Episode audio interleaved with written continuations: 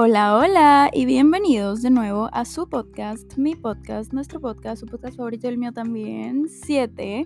¿Cómo están? Estuve ausente dos semanas. La primera semana no pude subir nada porque tenía COVID y porque me dolía mucho la garganta y no podía grabar y la segunda semana básicamente fue un bloqueo creativo, literalmente.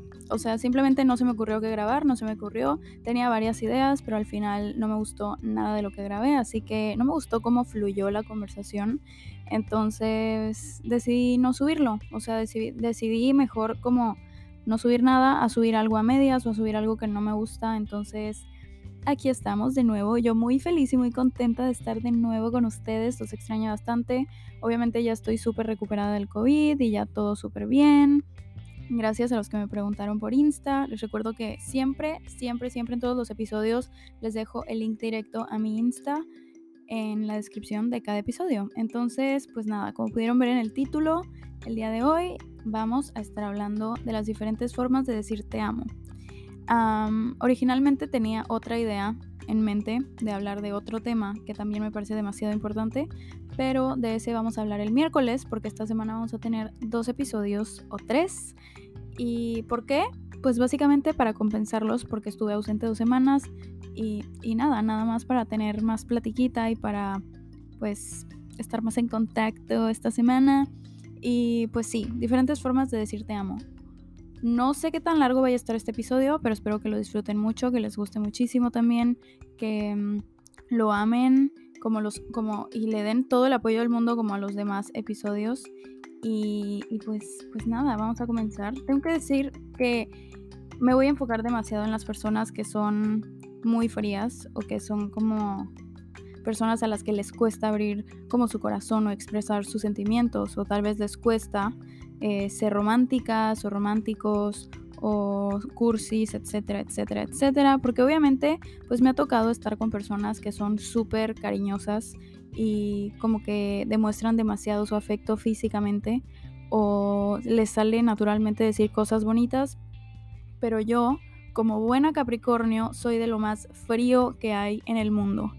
Y sinceramente me pongo a pensar, y no es porque, no creo que sea porque soy Capricornio, porque yo antes sí era más cariñosa y me gustaban, me amaba dar abrazos y no tiene idea cuánto, y de verdad, o sea, siento que nunca he sido como una persona super cursi, pero tampoco era tan fría como lo soy ahora, y esto obviamente pasa porque vamos atravesando algunas experiencias, algunos, o sea, algunas cosas, situaciones eh, con personas nos van haciendo un poco más cerrados en ese aspecto o incluso todo lo contrario nos hacen más abiertos. Depende de pues la situación y depende de cómo hayamos llevado esa situación este obviamente pues va a ser el aprendizaje que, que, nos quedemos pero creo que siempre es como súper em, una cosa muy individual porque creo que a mí y a ti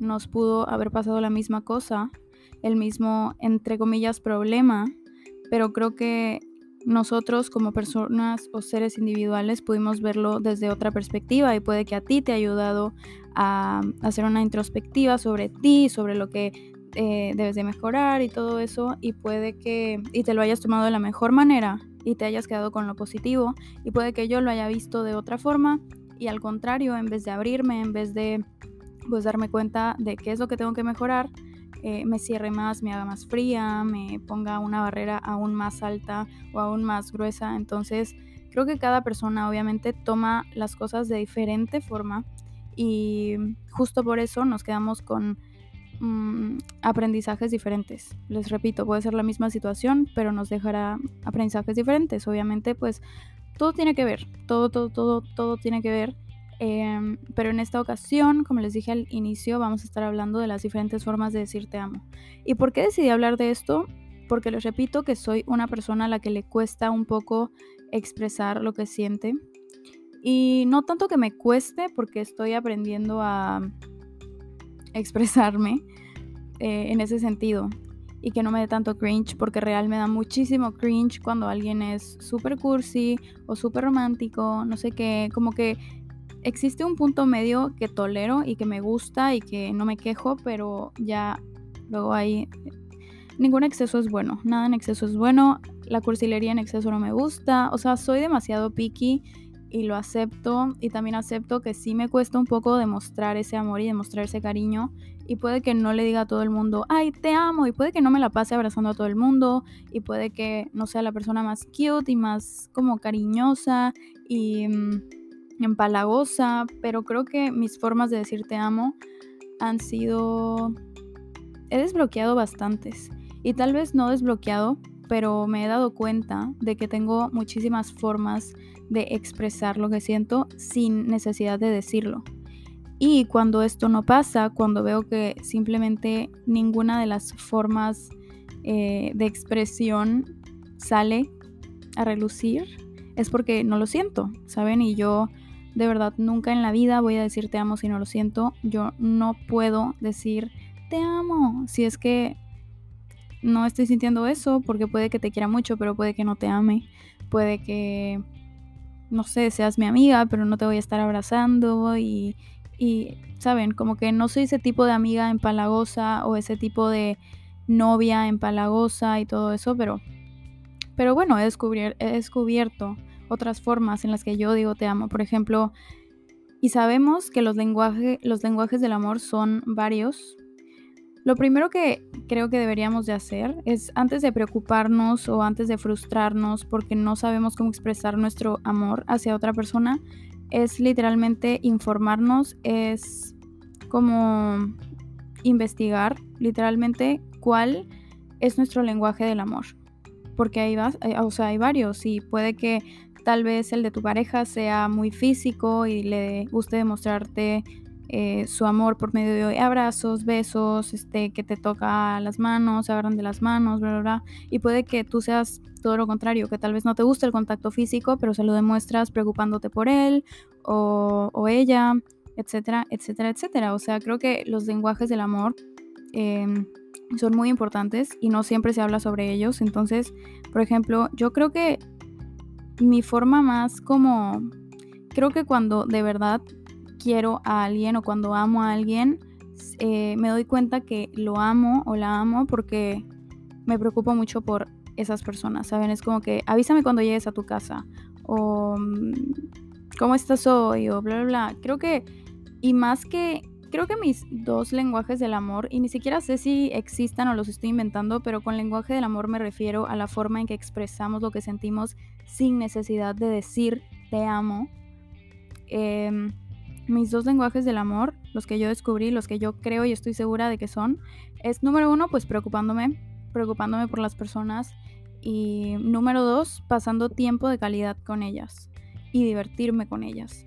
Más que tiempo de calidad, divertirme con ellas, porque aunque yo soy una persona súper risueña y de verdad me río de todo y todo el tiempo estoy eh, carcajeándome literalmente porque soy una persona muy simple, Naturalmente soy muy simple, pero a veces obviamente pues estoy de mal humor y no hay cosa que me haga reír, pero bueno, esa es otra cosa. Entonces yo sí soy una persona súper eh, eh, risueña, pero al mismo tiempo cuando no me gusta pasar tiempo con alguien o cuando no estoy... Es que es muy difícil de explicar, no, no sé ni siquiera cómo explicarles. Por ejemplo, eh, me río con todos, me río de todos, no, mejor dicho, con todos. me, río con todos y me río de todo, pero cuando estoy con las personas que amo de verdad es diferente. O sea, es como que una risa más genuina, como que diversión más natural. No sé ni cómo explicarles y ni siquiera sé si me estoy dando a entender. Pero con este episodio, obviamente tampoco busco exponerme y contarles nada más y que no haya como que una conclusión eh, o un aprendizaje que se puedan llevar de este episodio, pero creo que lo único que tengo que decir y que me encantaría que se lleven es no se sientan presionados a expresar su amor de la forma en la que la otra persona lo hace.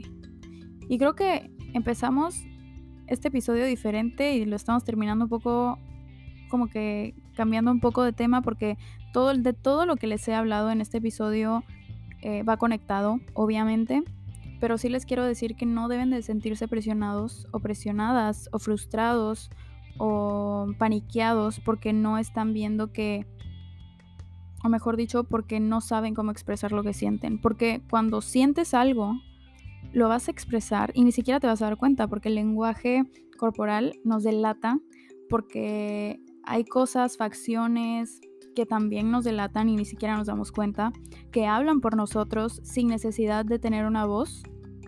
Entonces, creo que yo hace poco me sentí un poco frustrada porque decía, es que esta persona la quiero mucho y me demuestra que me quiere demasiado, pero yo no sé cómo demostrarle, yo no sé yo no, yo no puedo demostrar mi amor como esta persona lo hace. Entonces me sentía un poco presionada porque quería que se diera cuenta que sí lo quería, pero al mismo tiempo no quería forzarme a hacer algo que no estaba sintiendo, etcétera, etcétera, etcétera. Y con esto de verdad les digo, no se presionen, porque todos tenemos formas diferentes de decir te amo, todos tenemos formas diferentes de expresar lo que sentimos, todos tenemos formas diferentes de absolutamente todo.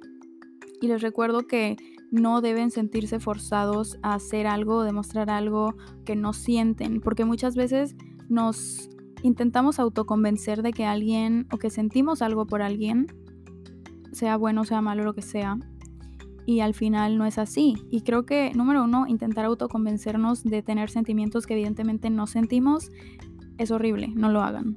Número dos, em, acepten su lenguaje del amor, acepten la forma en la que ustedes aman, acepten la forma en la que ustedes expresan sus sentimientos porque no todas las personas demostramos el amor de la misma forma y eso es algo muy importante que tenemos que tener en cuenta.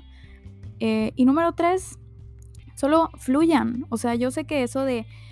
Es una red flag para muchos escuchar eso de, ay, pues no sé, vamos a ver qué pasa, dejemos que fluya, pero para mí fluir es muy importante y yo no lo veo como algo negativo porque Obviamente es importante tener las cosas claras desde el principio, pero me encanta la idea de fluir con otra persona, aunque nuestros lenguajes del amor no sean los mismos, ¿saben? Entonces muchas veces podemos complementar estos lenguajes con la otra persona y hacer de eso algo súper bonito. Y también nosotros, a nosotros nos toca aceptar los lenguajes del amor de la persona con la que estamos, de la persona con la, no sé, que andamos o lo que sea. Em, porque también a veces se nos olvida, pero así como nosotros, las personas con las que andamos, las personas con las que compartimos, las personas que elegimos, también son personas. O sea, a veces como que somos un poco egoístas y pensamos en nosotros nada más.